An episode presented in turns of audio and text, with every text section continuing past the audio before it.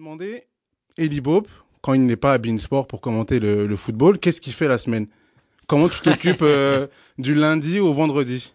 Quand il n'y a pas de Ligue des Champions, bien beaucoup, sûr. hein. beaucoup, ouais, ouais. Quand il y a la Ligue des Champions, c'est plus de deux jours euh, au travail avec Bean, c'est quatre jours, mais sinon je m'occupe comme d'habitude, hein, en famille, et puis euh, en pleine nature, et avec euh, une passion que j'ai, c'est pour les, les chevaux, voilà. Ah ouais? Voilà, j'élève des chevaux, je travaille avec des chevaux, voilà. Pour euh, de la course ou euh, juste, Non, non, euh, c'est des chevaux de loisirs, euh, pour des grandes randonnées, pour euh, aussi du, de l'équitation western, voilà, pour ceux qui connaissent, du, Ouais. du reining, tout ça, voilà, c'est des chevaux américains, des quarter horse, des pentors.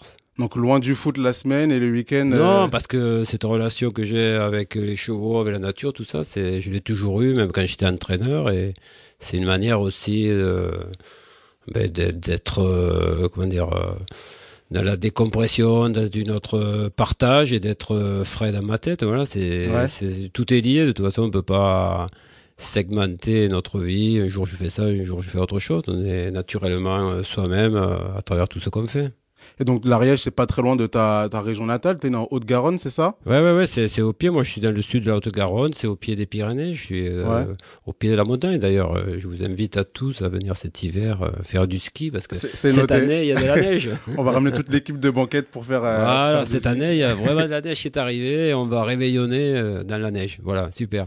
Cool. Donc, euh, donc t'es né en Haute-Garonne à Saint-Gaudens, c'est ça Ouais, ouais, ouais. Et t'as commencé le foot euh, là-bas dans le club euh, de l'US La Roque. Ouais, ouais, c'est un Et t'as commencé, en, commencé pardon, en étant gardien de but. Ouais, toujours. ouais. Et est-ce que c'était une vocation ou c'est juste une histoire de pied carré? Parce que en général, quand on commence, de on- ça, ouais, parce on- que fait la première fois que j'avais ouais. une paire de chaussures, c'était à Noël et on avait mis que les boîtes parce que euh, on n'avait pas les moyens de mettre des chaussures dedans. Ouais. Donc il a fallu que je joue avec les boîtes et à partir de là, j'avais les pieds pas mal carrés. ouais. donc on va dire c'était plus euh, un poste par Ah, défaut. tout, c'est un poste qui me plaît parce que on utilise euh, le haut du corps, les mains, tout ça.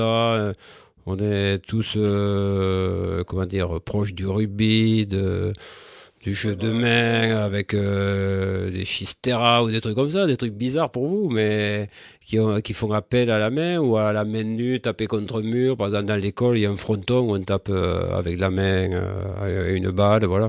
Donc, euh, on a toujours eu une adresse avec les mains et les bras. C'est pour ça que je me suis dirigé vers gardien. Et c'est un poste que tu tu suis plus particulièrement quand tu regardes les matchs? Ouais, ça me plaît de, de voir l'évolution des gardiens. Après, j'ai été d'abord formateur, euh, on y reviendra, mais Ouais.